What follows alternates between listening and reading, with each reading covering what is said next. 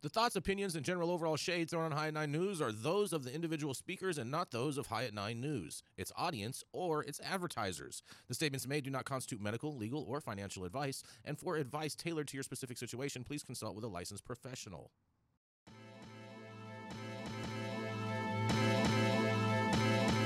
Welcome to the High at Nine News Hour, where you will hear from cannabis industry experts and professionals from around the country talk about important topics while shining light on global issues and discussing cannabis as it relates to politics, regulation and reform, data and technology, science, research and medicine, family and parenting, art, celebrities and entertainment, fitness, sports, mental health and wellness, and plant based medicines and entheogenics.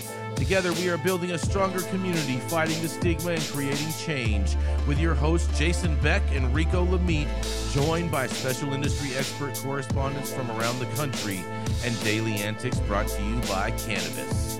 Coming to you live every Monday through Friday at 9 a.m. Pacific Time and high noon on the East Coast. And thank you all for getting high at 9 with us.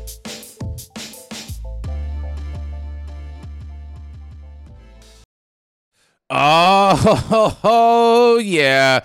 Good morning, everybody. Happy, happy, happy Monday. That's right. It is Monday, the most important day of the week. And today is Monday, October 9th. And today is National Leif Erikson Day, National Pro Life Cupcake Day, National Moldy Cheese Day, National Online Banking Day. Here's for you, Mathieu, National Kick Butt Day and yeah. Pans Pandas Awareness Day. Native American Day, and it is also Columbus Day. That's right. Thank you for joining us and getting high at nine with us. It's also high noon on the East Coast. And please remember to like, share, and subscribe to us on all social media platforms. Use that fancy little QR code right there in the top hand corner of your screen to see where we live on the internet. We're live every Monday through Friday on YouTube. And uh, we're also streaming live on Twitch, Twitter, Facebook, and Rumble. So welcome to all everyone joining us from those platforms as well. But uh man, oh man, oh man, lots of shit going on today. I'm just gonna kick kick it off real quick because there is just just so so much going on out there in the streets today and in the world. But and and and Gretchen, just for you, I tried this new software that summarizes the articles. Okay, so I'm trying it. This is my first time trying it. You tell me what you think, okay? A Lompoc cannabis lab averts a shutdown for now. Central Coast has been manufacturing cannabis products in Lompoc without the required permits and best available control technology for controlling air pollution. Arlen uh, Gurnett asked uh, uh, asked the Air Pollution Control District Hearing Board for an abatement order against Central Coast, which would have shut down the Lompoc lab immediately. Central Coast staff uh, staved a uh, staved off a shutdown by submitting the final components for a complete permit application for the district. The hearing board agreed to a 60-day extension and postponed the abatement hearing to December 6th. Wednesday Wednesday's hearing was the first in the county to consider shutting down a cannabis operation because of alleged violations of clean air rules.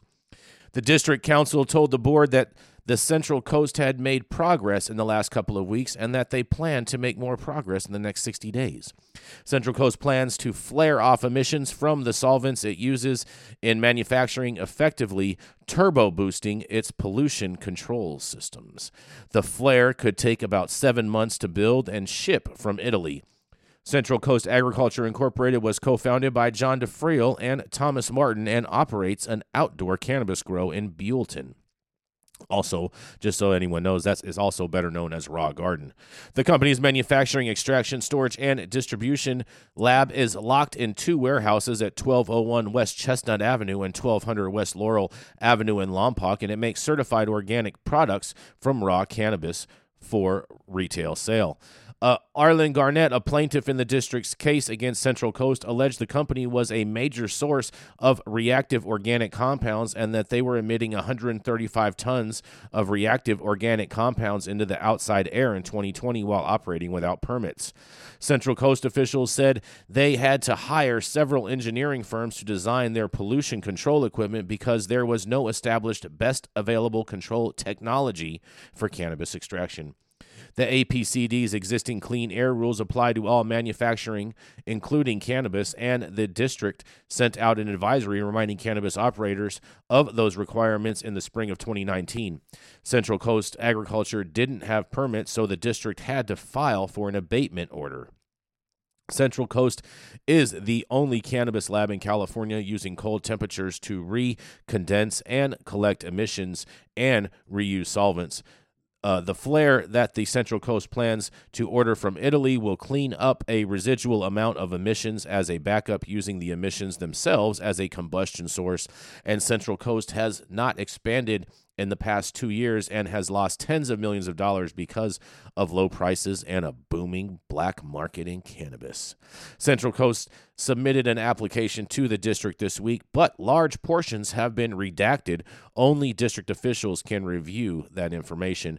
And the hearing board was surprised by the amount of redaction in the company's materials given the risk of exposure to workers and the public. And Central Coast has been using high, highly polluting diesel generators as a primary source of power for nearly a year at his Santa Rosa cultivation sites, the district and Central Coast could not agree on how much the company should pay in fines for breaking the law.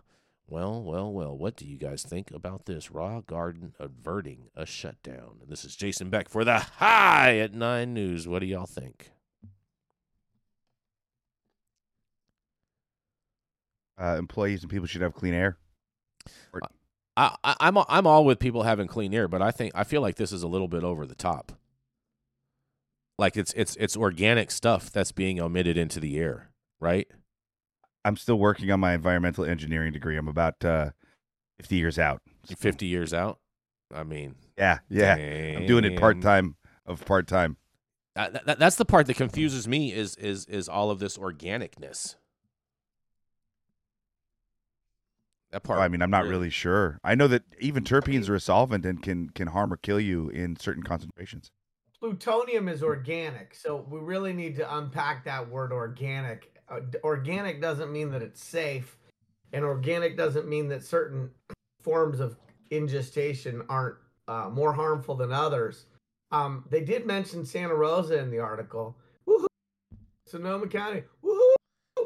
And to get to a place of being almost shut down typically means there was a lot of things that happened before that. So I think that we're getting half that story there.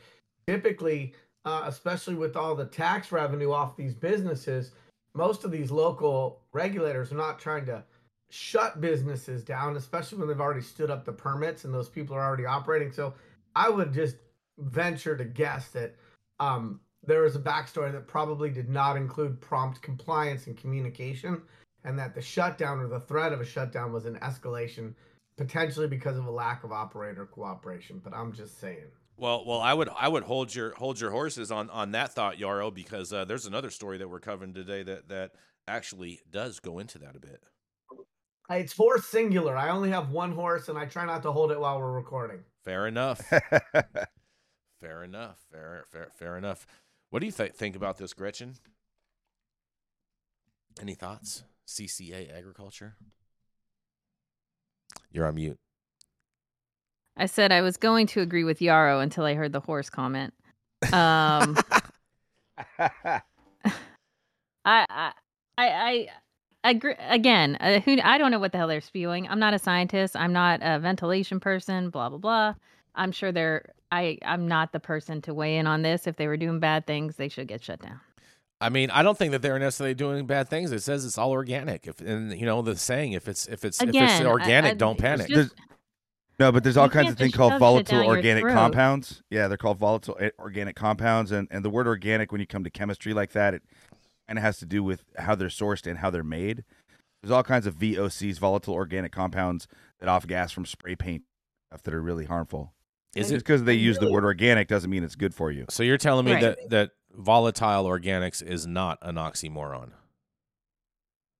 You're an oxymoron. volatile means it's got a low flash point. It means that it will uh, it will uh, vaporize mm-hmm. and or ignite at a very low point. And, and and Jason, you should be able to relate. You have a low flash point. I've seen you get upset, and and You've really, never seen me upset. You said that you're not a ventilation expert, but you come on here every day and vent. So I think you're very qualified. I I would agree with that, Yarrow. That's a that's a cute one, Yarrow. I would I would agree with that. And All right. Yep. Speaking uh, of venting, next. Yeah, I was about to. I, am getting there, Gretchen. I'm getting there. All right. All, all this love Lower for New York usual. you got going on today. Coming up next, she's the founder of Panoptic Strategies and a lover of all things New York, especially their flawed cannabis program. That's right. It is none other than the Miss Gretchen Gailey. I ain't got no time for this. But my headline is uh, Justice Department defends gun ban for medical marijuana patients in oral arguments before federal appeals court. A federal appeals court heard oral arguments on Thursday in a case concerning the constitutionality of the federal ban keeping medical marijuana patients from purchasing or possessing firearms. A three judge panel of the U.S. Court of Appeals for the 11th Circuit listened and asked questions as attorneys for Florida medical cannabis patients and the Justice Department argued their sides of the case which have been fleshed out in multiple briefings over the course of more than a year. Will Hall, who was representing the plaintiff, said in his opening remarks that there are two main considerations at hand that demonstrate the unconstitutionality of the federal ban. Multiple courts outside of the 11th Circuit have already determined that the prohibition is un- unconstitutional. Hall's first argument was that regardless of the legality of cannabis use, Precedent holds that simply committing a crime on its own does not inherently exclude people from their Second Amendment rights. The second is that the Supreme Court has created a new threshold for gun restrictions that renders them unconstitutional if there is not a historical analog consistent with the amendment's original 1791 ratification. Banning people who use medical cannabis is inconsistent with that historical context, Hall contended. The Justice Department attorney recognized that there were not widespread illegal drugs at the founding. It's not something that happened until the turn of the 20th century, but he argued that early laws restricting gun rights over drunkenness and mental illness represent historical analogs that are consistent with the purpose and intent of the federal gun ban for people who consume cannabis regularly. In a prior briefing, it was undisputed that the conduct the plaintiffs wish to engage in is a violation of federal law. And obviously, it has been for over 50 years, uh, according to the DOJ. I think it's also significant that we're talking about a violation not just of the law, but a violation that involves the use of intoxicating substances. It's undisputed here that those substances involve the impairment of cognition, judgment, and other skills that are essential to the safe handling of firearms. There were also discussion of what constitutes a law-abiding citizen whose Second Amendment rights are protected. Judge Robert Luck, who was appointed by former President Donald Trump, pointed out to the DOJ attorney that there seems to be a disconnect in characterizing state registered medical cannabis patients as not law abiding, given that a federal rider annually renewed each year since 2014 prevents DOJ intervention in state medical cannabis programs, and legal states have completely blessed certain cannabis activity. How can we say that they're not law abiding under that legal infrastructure that exists as it does right now? The government's attorney downplayed the significance of the appropriations rider, sa- stating that it's geographically and temporarily limited. But Luck said it just seems to be hard to say someone's not law abiding where they are abiding by the law of their state with the imprimatur of the federal government that we're not going to prosecute you for right now until we decide to change our mind about that. And the rider has been renewed not just one time, but has been reaffirmed constantly by the federal government. There seemed to be mutual agreement among the judges and parties that one factor that could help inform a ruling is a separate upcoming Supreme Court case, United States versus Rahimi, that concerns whether a person with a domestic violence injunction against them can be summarily disarmed. A federal circuit court ruled that they cannot, and the case is now set for initial oral, oral arguments in the Supreme Court in November. Where that case overlaps with the cannabis and gun rights issue is that it would clarify whether a person who is not law abiding for any reason can be systematically denied Second Amendment rights. There was discussion among the parties about potentially delaying a ruling until they, that court is able to see how that plays out. But that hasn't been decided yet, and the timing for next steps is currently unclear. I thought it went overall in that obviously we had a panel that was well prepared, very engaged, and very interested in the topic. Hall told Marijuana Moment. Judges were definitely grappling with a lot of questions that other courts have as well. Open questions that have been left out by the Supreme Court cases in this area. Very fair and reasonable questions, and things that the court probably will look for for more guidance from the Supreme Court. Uh, I think I think this was. It sounds like, by all accounts, that they felt they got a fair hearing from the just judges in this case. Um, overall, I do think that the courts will eventually find uh, that it is unconstitutional to de- deny people their gun rights based on being a medical marijuana patient. Uh, but uh, this still has a ways to go. Discretion for High Nine News. Man, man, oh man, oh man! I can't believe that they can actually really make these types of t- types of judgments and and impose on people's rights in this way. Pretty ridiculous. Well, it's, it's it splits our constituents, right? I mean, we clearly have a gun problem in this country, and we clearly have policy. The problems aren't legal guns, though. well, so here's let me let me finish my gro- my okay. groove. Go ahead. Okay. Go ahead. Go ahead. You violated the tenets of Jason's tribe, Yarrow. so, there's there's no doubt that probably 18 to 25 year old, mostly young men, probably shouldn't be accessing 30 round clips in AR-15s. Right? Why not? So Word. This splits. This splits. Word. This splits the constituents because we we clearly need some gun reform, right? And on the other hand, open carry was pioneered in the late 60s by the Black Panthers in California, not by a, uh, a, a Tea Party mm-hmm. in, in the 2000s in Texas. And this notion of criminalizing cannabis, giving out felonies like it was Halloween candy, and then taking away people's rights to ever have a gun as a result of a felony conviction really creates two very different camps. We do need gun reform, and we do need to make sure that people who don't have the mental capabilities to have good judgment don't have good ammo. And and when we do these expungement clinics and people get their felonies reduced from cannabis, they don't get their right to have a gun back. And so this notion of destigmatizing cannabis isn't going to really be complete if uh, if we continue to, to to think that people who use cannabis are going to have um, subpar judgment that that is somehow less than somebody who's drank a fifth of Jack Daniels or popped the entire bottle of Vicodin. Mm-hmm. I don't know. I, I'm just not for, for them banning guns in, in, in any shape, form, what, what, whatsoever. I, I do believe that there need to be some mental health uh, checks in regards with the issuance of some of these uh, firearm licenses and whatnot. I'm I'm all for for for, for that, but uh, mo- most of this stuff I'm not for at all, and I think is a total infringement on your on your constitutional rights.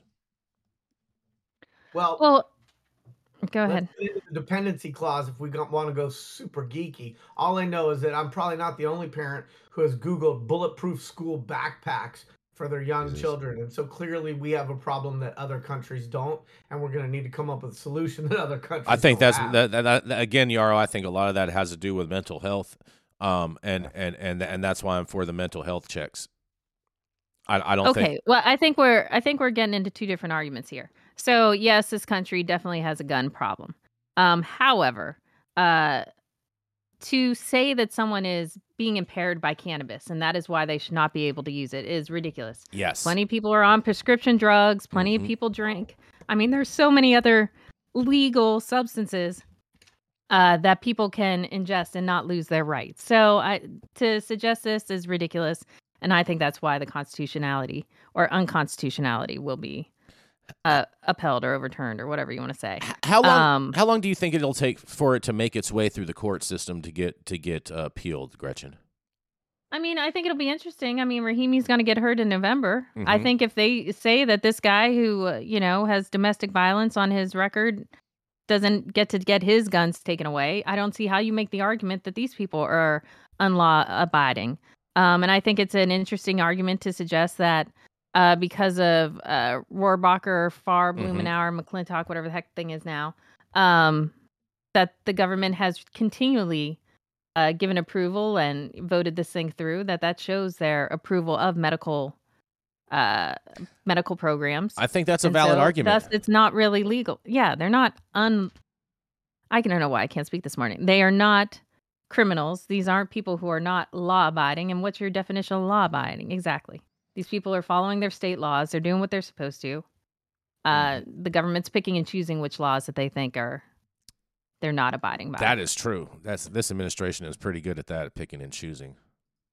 And and it's very minority report. This notion that because a future crime could occur, we're going to in- interfere with your current rights. I agree with that. Um, I agree with you on that one, Yarrow. People always worried about about what's going to happen instead of worrying about what is actually happening. I'm with that. All right, all right. We're gonna keep we're gonna keep this train moving. Gretchen, that was a fantastic story. Thank you. Oh, so you're much. welcome. We we no appreciate problem. you. We appreciate you I'm so sure so you much, do. Gretchen. Mm-hmm. So so mm-hmm. so. Love when so mom and dad much. get along. He's trying not to pay his bills. That's what he's trying to do. He's trying to so, butter me up, Saint Germain. I ain't falling for it. Just so silly. So, so, so next. silly. All right, coming up next. That's right. He is the immortal wizard and the Count himself, who has traveled and walked along the roads for millions of years, but uh, all of a sudden has ended up here. That's right. It is the Count himself, Mr. Mathieu Saint Germain. Thanks, Brother Jason. Happy Monday, everybody. And I've got a crazy one. This is just uh, out of the blue, right? Uh, sprawling cannabis campus. A lot of people already know who this is. Closed by Sacramento officials. Here's why and who is suing over it. The city of Sacramento has temporarily shut down a large cannabis manufacturing facility, swiftly, pro- swiftly promptly. It's happening to all of us, prompting an explosive council meeting and a lawsuit. On October 2nd, officials ordered the closure of Natura, located on Elder Creek Road near Power Inn Road, citing fire code violations and make the, uh, the buildings unsafe for its 450 employees. The decision prompted over 40 workers to come to last Tuesday's city council meeting. Several were near tears as they begged for the council to overrule the building inspector's decision so they could pay their rent and feed their families.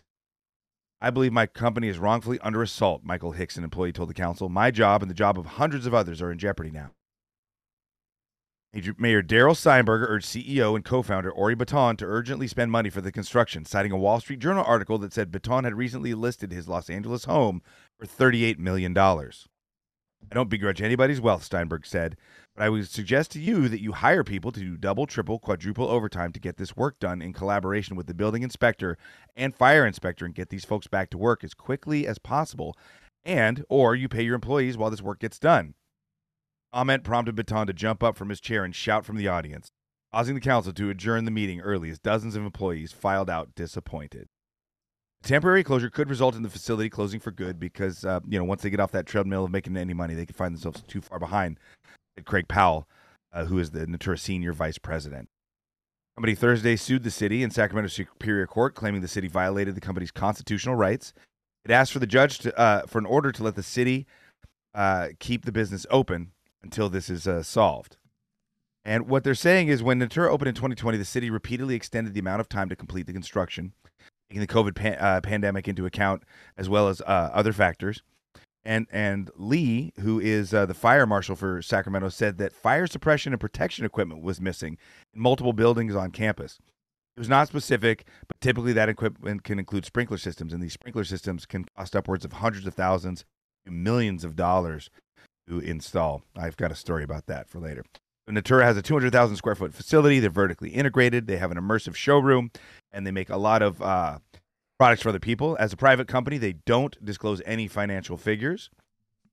And uh, there's going to be some follow up meetings at the city council if anybody feels like they want to show up and, and discuss this uh, in either direction. And for me, um, you know, this is a bummer that some locals are being fired. At the same time, it's kind of a win for the industry because Natura has just been pumping out crap since uh, since they've been up and functional, and uh, it's just another story of one of these folks who came from out of the industry, had a solar company that was you know funded by his mom and dad. He sold that for fifty million bucks, and all of a sudden he's going to come in and re- reset and reframe the cannabis industry. And it's so funny how we see time and again these folks from other industries who are used to playing fast and loose get into our industry and really uh, hit the wall um, due due to stigmatization and and the regulatory nature of cannabis. I could go on at length about this, but I'm really excited for a discussion. So, uh, Yarrow, Jason, uh, Gretchen. So, so, so the status as of now is the is the facility has been closed by the city. Am I am I correct on that? Facility is closed and not deemed to be uh, safely inhabitable. Did they red yeah. tag it? Uh, yes. So the building Cannot has been red tagged. That means that they cannot enter or exit the premises.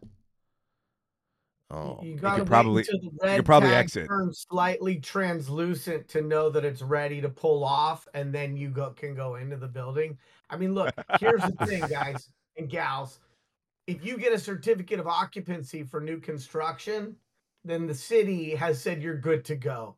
And so, you know, I, I have not personally consumed the cannabis out of that facility, but I think these people did a really good job telling the story while they were slowly under construction with a steady drumbeat of progress imagery. And they've really positioned themselves, right? So, separate from the quality, I know people who've worked there. I see Ori, I see Josh, I see a lot of people being involved in the industry. So, again, separate from the quality, because I haven't had an opportunity to go there, they, they put some time in the saddle. I mean, they're, they're, they're, they're and so in order to get a certificate of occupancy on new construction, you have to have gone through all of your safety requirements, whether that's structural engineering, electrical inspections, fire and safety. So the challenge that I have is that fire safety code has not really changed much in the last few years since they got that certificate of occupancy. My question is, what's the backstory that we're not seeing here? How could they have gotten a certificate of occupancy and then been so deficient in the construction and installation of those infrastructures and sub sub infrastructures that they somehow now have to be closed? That I, I don't understand it. And and and, and I think I, I think I might have an answer for you, Yarrow. Fire away, my man. And and and and and, and granted, I am speculating on this. I'm, I'm not 100 percent for sure, but I think that this makes sense. Um, I, I, when first Natura first opened, they did not open the full, full, full facility. They opened enough to be right. operational, and they recently expanded. And so I believe that this that this uh, red tag has to do with the expansion that they have done. But to me, it sounds like it is also affecting the pre-existing structure that they were that that that originally had the certificate of occupancy. That's what I was thinking. That makes sense. Yeah, that makes a lot of sense. Somebody put their thinking cap on this morning before they turned on the internet. That's right. you know it, baby. Cerebral prowess there. Yeah, no, I, yeah. I can't disagree. He's actually bald. Mm-hmm. That, that's his thinking cap disguised as a hairdo. Exactly. Exactly. Gretchen, how do you win yet another bet on this article with Jason here? What's your take? cute, cute, cute, Yarrow. Look, she's speechless. She's on mute. You're Fucking on. dogs got me on mute all morning. Uh huh. Blame it on the dogs. I'll blame, always blaming everything on the dogs. Mm-hmm. Oh, they're my sweet, sweet mm-hmm. babies. Um, I don't know. I'm sure Jason Beck is wrong here in some aspect. I'm not. I don't. I'm, first of all, half the time. Rule number one: um, I'm never wrong. Rule number two: If I ever am wrong, refer back to rule number one. What? Anyway. Yep, exactly. Um. I, uh, uh, this is weird. I'm agreeing a lot with Yarrow today when I rarely re- agree with Yarrow. Mm-hmm. I, uh, fire code violations, yeah, they don't change that fucking much. So the, what the fuck? I don't understand how these people are such shagoffs. They couldn't be compliant. And and, and I will say this: they have plenty of money. I know they're an investor. They have plenty of money. So that. like, money is yep. definitely not the issue as far as the financial hardship being involved with this group. I'm not buying that for a second. This is clearly a lack of uh, of follow through on on their part to uh, appease the powers that bees. And, and, I'm trying you know, to understand. For this the record, grow facility or yes, yes this is yes, a, yes, it's, it's a, a massive, massive campus. But they but call hey, it I just want to say for the record, facility. the record, well, it's because the reason I'm getting snarky about the quality of their weed. Mm-hmm. The reason uh-huh. I'm getting snarky about the quality of their weed is because the facility's beautiful. They have tens of millions of dollars at least they have the ear and the pull of quite a few people who are are, are actually really cool people in the cannabis industry. It's for me, it's like watching your friend have this beautiful Ferrari and he's just grinding the gears nonstop and driving with the parking brake on. And it's just like, bro, like, why don't you let somebody drive this thing that can actually honor what it is, you know? And so it's not like just f these guys. It's just like, man, how can you how can consistently be creating 14 acres worth of some of the shittiest weed on the planet, spending millions of dollars doing it, and not smoke a joint of your stuff once and figure out it's no good? I think it's just because you're anti-Semitic during our biggest time of tragedy here. Whoa, dude! No, whoa. thank you. Yeah. No, whoa, I'm actually. whoa, I'm, whoa. I was made an honorary Jew by Casey Kushner when his Mo Sislak yarmulke looked better on me than it did on him. Oh no, sir, not one even, not Whoa, even one bit. I've always and- been a, a defender whoa. of the Jewish people. I love them. I'm not going to comment on what's going on overseas. I just wanted to just, just nip that in the bud. It's just literally, bro, like people from that facility and organization. I've interviewed for jobs there that I ended up declining. Uh, I, I know who they are. I've been there. They've given me the weed to smoke because I've done Emerald Cup judging and asked me about it. And then I told them, and I even instructed them on how to fix it. And they it would it just fell on deaf ears. That's really just my point. Is like, oh, if I was in charge of any company that cost forty million dollars to build, I would sample my product. I would determine honestly if it was good or not, and I would do something about it if it wasn't. It's such an easy thing to see and fix. Everybody out there, go smoke some Natura weed. Show up in the comments the next couple weeks and tell me if you think it smell it tastes like a house key and burns the shit out of your throat or not. Maybe I'm wrong. Quick Go ahead, question. Joe. Quick question. Quick question Go for you, for it, Saint Germain, or or Jason, who may know. I don't know. Yeah, I Uh, probably do.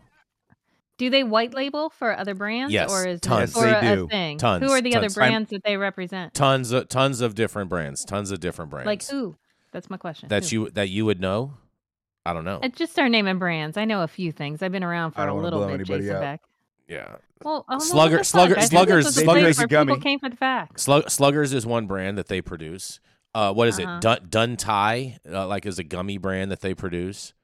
Uh, We're doing Fidel's till he got over the fact that nobody would smoke Fidel's weed from Natura. hmm Yeah. Mm. Oh man. Oh man. Oh man. I mean, on the dynamic that, that Saint Germain is touching upon is unfortunately not just that facility. There are a lot of well capitalized, sophisticated facilities where there is a skimping or a lack of passion for having the most amount of talent in the genetics and operator positions or chair or discussions or decisions.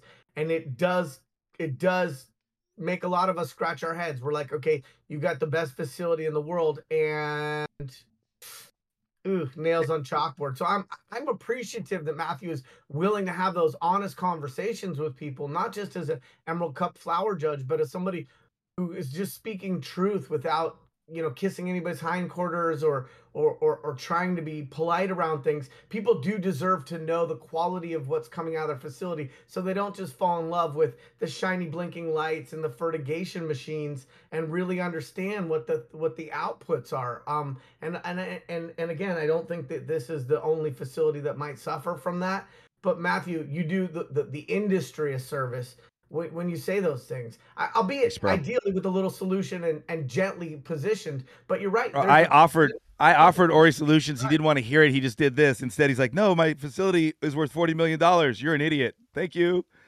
Do you, You know, think that there are? It's like, dude, imagine if I put ten million dollars into a chair factory and I gave you guys each one of my chairs, and like feedback was, "Bro, I've got splinters in my ass from your chair," and I was like, "That's cool. My I'm leg selling more of broke. these chairs, you guys." my leg You know I broke in my It's like- chair.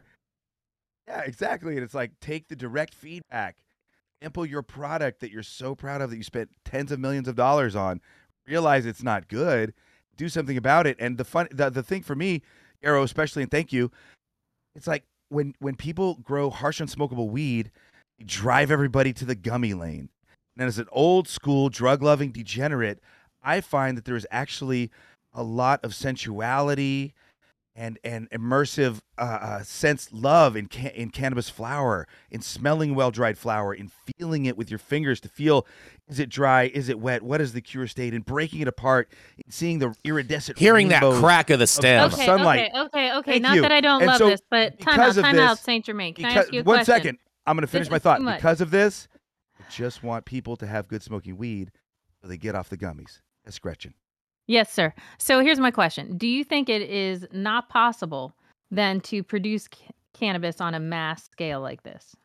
Good Totally cannabis. is. It totally is. It's 100% possible. You Then have what to are they care. not doing right? there's Uh, an they're inward using uh, they're using an proportional- abundance of hydro fertilizer. They're not flushing enough. They're Mm-hmm. drying too fast, and um, they could. e- I don't know the exact fertilizers they're using, but it's mainly an, a, an overabundance of fertilizer. too much crop steering without enough flushing either at the end of the day or weekly. Um, the thought that really you should be flushing weed just at the end of your run is ridiculous. What you should be doing is growing with a no, little you got to flush every week. newts and and air on flushing and cleaner plants to keep your tissue soft. A lot of what you're getting, um, and this delves into bro science, so forgive me if I'm an idiot. Uh, I'm just a great weed grower. Uh, a lot of the things that, that burn hot are metals. A lot of the nutrients, the micronutrients for cannabis are metals. One of the most abundant is magnesium. Magnesium uh, burns at like 1400 degrees Fahrenheit, right? So if you have d- deposits of these metals from overfeeding your plants, not flushing your plants enough, you're literally burning metals at plus a thousand degrees in the in these flower tissues. And and, and Gretchen, I don't I don't like to keep my tissue soft. You know how I roll. But what I would say is that what I would say is that there's a constant challenge between scale and quality. It's like how do you Michelin star a buffet? There is always this challenge between scale and quality. It never goes away. It is still dependent upon that particular round of cultivation. There will never be a complete technology solution that allows somebody to sit from a thousand miles away and just operate facilities from an iPad. Right. And and oh. so it's it's a challenge. And and and when you're farming, even if you're indoor or under glass, uh, Mother Nature's on your board of directors, whether you like it or not. And and, and so it, it takes a talented team that is continually asking themselves what they can do better and different the next time. And Mathieu, Mathieu, when Can, you CannaCraft is producing thousands to, ten to tens of thousands of, of pounds yearly, and they've won the Emerald Cup uh, multiple times at that scale. Mathieu, so they're they're showing it's possible. Yeah, Jay. Mathieu, when you yeah. don't flush, all you do is fill your bowl with a bunch of crap. And on that, we need to go to a commercial, and we're going to be right back. Relying on 25 years of commercial hydroponic experience, King Solomon Nutrients has engineered the best liquid and dry fertilizer products for cannabis that preserves the crop, the soil, and the environment. Through relentless passion, research, and innovation, King Solomon has developed simplified cannabis crop nutrition you can trust. It was created for farmers, by farmers. Don't mess around, try the crown.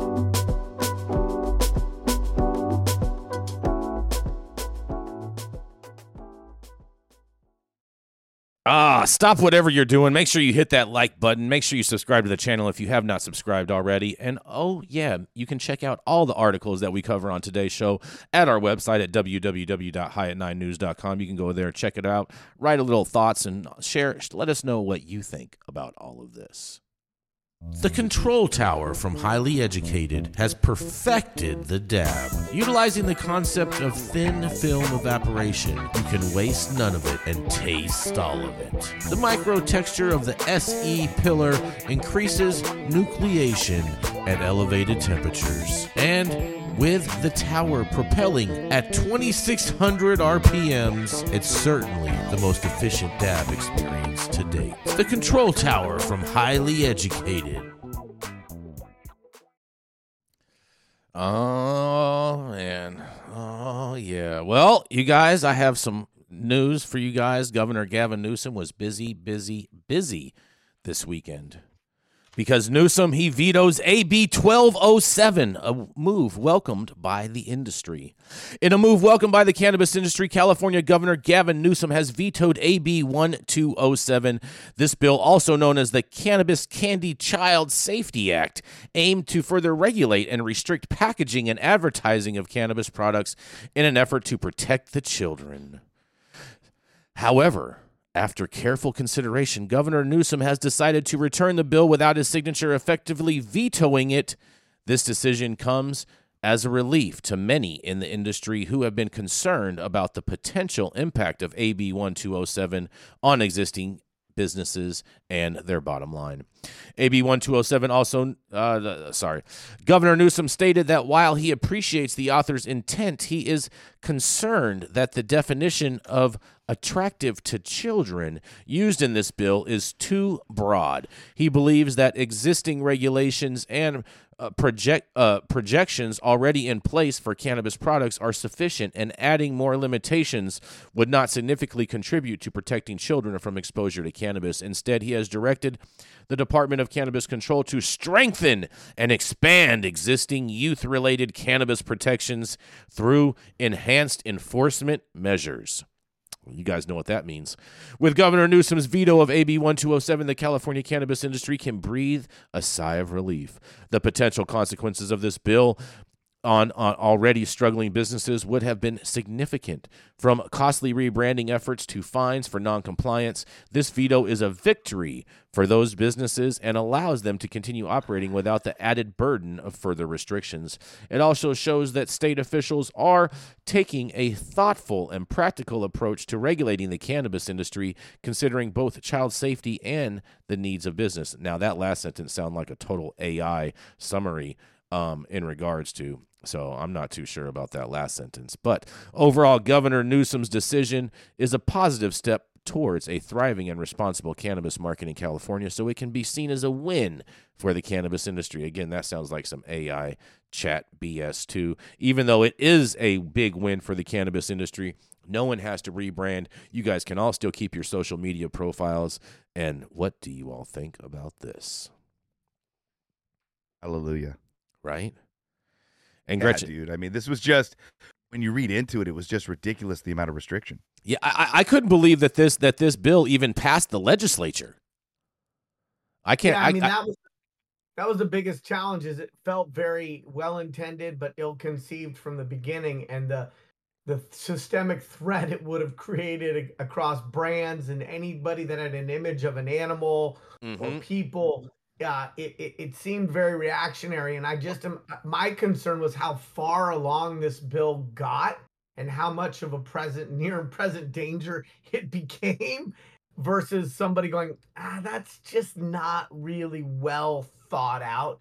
Um, and, and, and, you know, look, I think there is absolutely a threat with age restricted products. I think the biggest one is gummies and I or edibles and I don't think that that biggest threat uh, with age restricted products in the form factor of edibles. I don't think the biggest reason why that's a problem is because there's a picture of an animal on the packaging. I think it's because it shit tastes good and you don't know that it's got the marahoochie in it, right? Mm-hmm. And so like your kids don't go to the, you know, your four year old doesn't go to the liquor cabinet and start taking shots of vodka because it burns the heck out of their mouth and it's not an enjoyable intake experience. And so if you've got something that's full of sugar and doesn't taste very much like cannabis and it does it's not in a child-proof packaging yeah that that's a really easy problem and we need to figure out ways to continue to level up because the incidence of kids eating too much cannabis and having to go to the hospital eh, has gone up dramatically right? Well i think but, a lot of that is because of the because of the trap market being so so fruitful and a lot of it is just bad parenting and parents leaving their stuff out. And so i think it's more of a parenting issue than i think it is a cannabis issue at all period. Agree so if people, new consumers especially, but people in general need to be trained to understand that while there are form factors that have very little risk that your kids are going to ingest it, edibles is not. It's probably the most risky. And to your point, right. needs to be locked up like mm-hmm. anything else that could have a, a, negative result if it wasn't locked up. So I, I, I, see where the body of concern is coming from, but the notion that you know it has to do with the labeling. I mean, ha- have they interviewed any of these kids that accidentally ate too many gummies and went to an ER? Half say, the kids well, that eat this stuff can't even read. Well, it's not because they saw a particular mascot on the side of a, a, a of a package. It's because it tasted sweet. It's because so, it's candy. Yes. That's what kids like. if we could just have these edibles taste like the dynamic between your and Gretchen's relationship, it would be so unsavory. None of them would eat any of it. It would taste like honey. Wah! Yeah. Yeah. I, I was just low key tripping. We were at the network show last week, Jason and I, uh, it's a mm-hmm. trade show in LA. And as I was walking around, I was yeah, interacting with so many friends and looking at their whole booth and just wondering to myself, like, wow, like their entire brand identity is going to be evaporated yeah, if this thing exactly, passes. exactly. How many Instagram pages really would, would have been shut down because of this? Because they weren't allowed to advertise on social media or have any type of brand presence online at all whatsoever. Ours would have. Yeah, ours would have, and I've been making all the reels for it. It's been pretty cool. So yeah, that would have been made for. all right, we're gonna keep keep. But just in general, we really need some sort of like recognition from the government adult stoners love cartoons. Just have to. That has to be like. like How a, about a, adults in general be, love cartoons? You don't have to be an adult stoner to love cartoons. I'm just saying. I'm just saying stoners, you're putting bro. a, you putting get a smaller it's box one on to it. one. Gretchen, you love cartoons? Uh, a few cartoons. Gretchen loves anime. Oh, Shut up. that counts. I used to read Archie when I was little. oh, Oh, Archie. that is Yeah, Cup- Aw. Cup's, Cup's talking to what uh, Cup in the comments is talking to what Yarrow said about. He says most people with kids he knows keep their edibles in the kitchen, not in a safe place, and that's the number one issue. Like Oh, as a parent, silly. Yeah. you should have any recreational drugs you're deciding to do in some sort of lockbox in your room in a secure location because your kids are going to get into it, and no matter how much you think you're on them. There's going to be a moment where you're not home and they're going to get inquisitive. We're all curious Yep. little monkeys. We want to know what's in the hole. I'm not a monkey. You can speak for yourself on that one.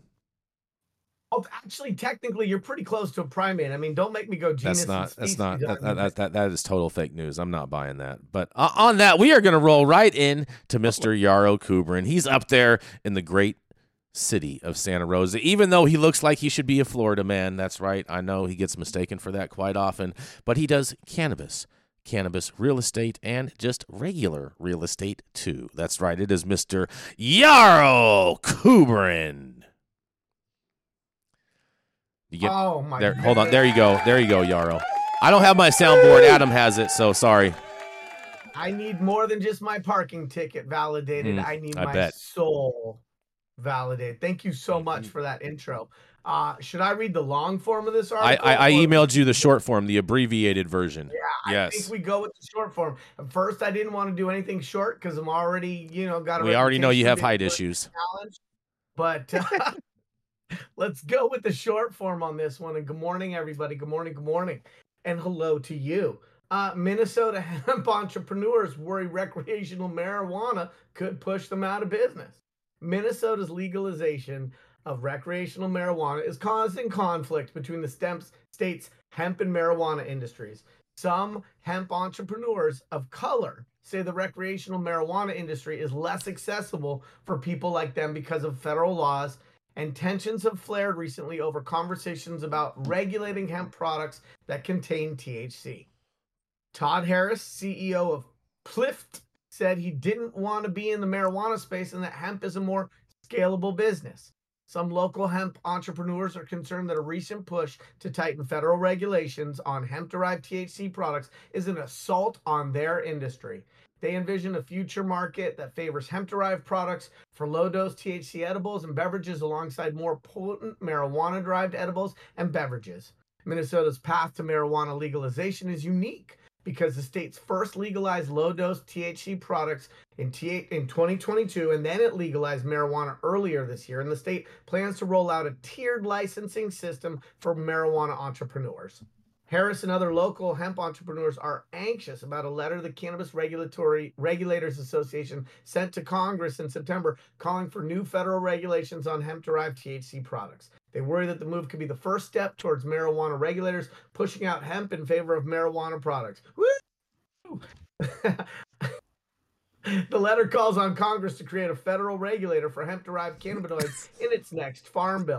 The letter to Congress from marijuana regulators calls for a new definition of hemp derived cannabinoid products, which has Harris and Stephen Brown concerned about the future of Minnesota's hemp industry. The marijuana regulators maintain they are trying to destroy the hemp the marijuana regulators maintain they aren't trying to destroy the hemp industry, but rather introduce consumer protections to it. Marijuana regulators should speak up on the hemp issue at a Gillian Schauer because federal minimum standards are needed to address areas that cannot be fully addressed by current state laws. Harris and Brown both say they spend considerable amounts of money to ensure their products are safe and effective. Contradictory local and, and federal laws about marijuana make it a hard business to succeed in, Harris said. Entrepreneurs of color often don't have as much access to capital as white entrepreneurs to start and maintain a business. Weber acknowledged that some people in the hemp industry may lose some of their profits as recreational marijuana becomes businesses grow under the new law. He plans to apply for a state license to sell both marijuana and hemp items. Angela Dawson, who runs 40 Acre Co op, said she lost income because of changes in Minnesota's law governing marijuana and hemp. She said she had to let go of all of her employees and get on food stamps for one month to make it through that period. Cannabis Regulators Association's letter to Congress asked lawmakers to establish clear definitions between marijuana and hemp seeds. Dawson said this is worrisome because the hemp farmers need to experiment with all kinds of seeds to figure out how to successfully grow hemp on their soil. This is Yarrow Kubrin, High at Nine News, Monday morning. What do you guys Man, think? The snake oil salesmen are hard at work today trying to get their products back on the shelves. I think hemp well, should be used primarily for food, uh, clothing, and other industrial yeah, uses. industrial uses. Yeah, it should not be this CBD products, Delta 8, BS, all of that crap. I think truly the plant, whether it's hemp, cannabis, whatever, uh, should all be regulated equally. Um, and so they're all on the same playing field. So you're for uh, equality? it is. Yes, Jason, okay. I'm for equality. All right. I think that if they are if it's a product that you're going to ingest or consume, it needs to meet the meet the same safety standards of any product that you would put into your body. Uh, so whether it's hemp or cannabis, yes, they should all have to follow the same damn rules. If it is going to be used uh, strictly as an agricultural product for clothing or whatever, yada yada. I mean, it's a plant. Fucking let's start regulating this thing like the commodity uh, and the agricultural product that it is. I agree with you on that part, Gretchen, without a doubt. And then you wouldn't have these issues between hemp versus cannabis. Exactly. Yeah, yeah, yeah. I mean, I mean, the Controlled Substance Act got it got it right. It's mm-hmm. all defined as cannabis sativa L. There, I don't understand why all these regulators can't get it through their heads that it's all the same plant. What matters is the final product. I agree, the final product and the actual processes that go through to make that final product. Yes.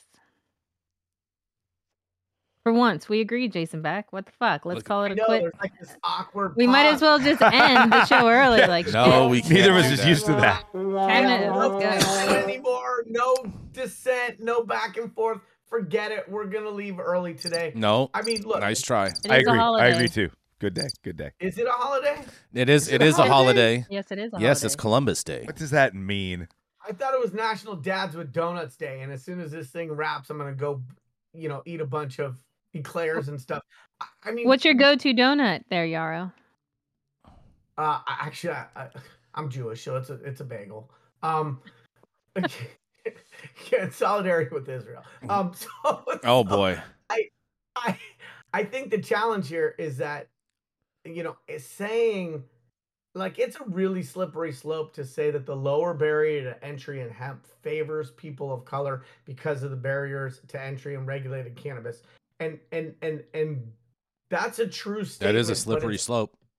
It's a slippery mm-hmm. slope because it's out of context, right? And the context is around consumer product safety, right? And so we should be able to solve for that issue, which is a real issue around the lack of diversity within regulated cannabis, as well as the the barriers to entry in terms of the capital. Like that is an issue, and and and we're not going to be able to unpack that on this show. And this isn't the article for it. However, to have hemp derived intoxicating cannabinoids that are not regulated in the same way that intoxicating cannabinoids are that come from cannabis is a, is a broken system. And i just don't see why these i mean it sounds a little whiny for these hemp farmers because we we're like behind the curve curve on actually regulating cannabinoids irrespective of which plant they came from. And so for for hemp farmers or hemp manufacturers to complain about regulation in that respect um, seems very much like just maintaining their own interests instead of thinking about the public health interests of not having kids buying hemp derived cannabinoids in a gas station, not lab tested, in potency amounts that should never get on shelves. Like, there's some real fucking issues here. And if we want to be if we want to be a responsible industry, both regulated cannabis and underregulated hemp, we need to take some ownership for what those outcomes are. Because if we don't start to self regulate, you can guarantee that some entity will come in and overregulate. And so the, the, the, complaining about the regulation on hemp, I don't mean to sound like a NorCal cannabis guy, but fucking cry me a river. Oh boy. Oh boy. Well, on that, I'm going to move to to move to our last story in the sake of time, and just for for Gretchen's size. And this is some super super super important news, you guys. Remember, I told you earlier, Mathieu. I told you the governor was busy over the weekend. He was doing all kinds of stuff. And I'll tell you what else he did that really kind of screwed us all. Are You ready for this one? That's right, because we're going to leave you guys with a getting screwed story. Governor Newsom vetoes Amsterdam style cannabis cafes for California. A bill to allow Amsterdam style cannabis cafes in California has been vetoed by Governor Gavin Newsom, according to Assemblyman Matt Haney, who authored the legislation. Assembly Bill 374 passed the Assembly with a 66 to 9 vote last month after previously being approved by the state Senate. The legislation would have allowed local jurisdictions to authorize cannabis retailers to prepare and serve non cannabis food and beverages and to sell tickets to live performances. Newsom said he, ha- he he had vetoed the bill out of concern that the bill was was written how the bill was written could undermine the state's smoke-free workplace protections. But that he did appreciate in quotation marks that cannabis business owners need to create more revenue streams. Haney, a Democrat from San Francisco, has said the bill was meant to allow struggling cannabis businesses to diversify away from the marijuana only dispensary model and bring much needed tourist dollars into empty downtowns. In a statement released on Sunday, Haney said Californians are proud of our state's wine culture, and we do everything we can to make sure that our winemakers receive the support they need. We need to be doing the exact same thing for cannabis. If we don't start by, if, if we don't start better supporting these businesses, we are going to lose decades of being at the forefront of the cannabis movement, and other states will be ready to swoop in and take it from us. Well, I think you should also approve these businesses might not be able to last so long under this current regulatory structure to actually actually continue to be a business too. But nonetheless, I'm going to digress on that and see what you guys have to say about this. Well, I have a question. Yep. Uh, because I'm not a Californian and not totally up on all the bullshit that y'all do out there.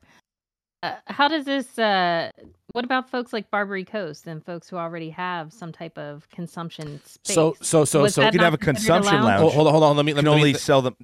Sure. Go yeah, ahead. I was just going to break this down for Gretchen. So, so it, with, with having a consumption lounge allows you just to consume. What these consumption lounges, the way for them to make money is is as basically operating as a restaurant.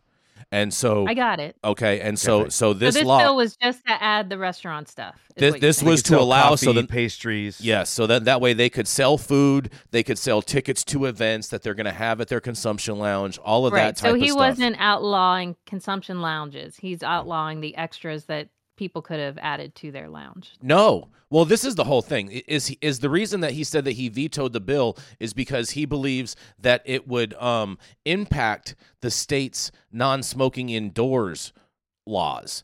Now, the whole thing about it is this: is that we already have consumption lounges where people smoke indoors, and th- there's those exemptions have already been been written in regards to. So, to me, I feel as though some lawyer got into his ear and told him to veto this, and I think that that this law is actually probably this smoking indoors law is probably very challengeable by some uh, some some type of lawyers, and I, and I think that's why they didn't want it because it would have weakened that law's position. So Yeah, what happens need- to the folks who are already in business?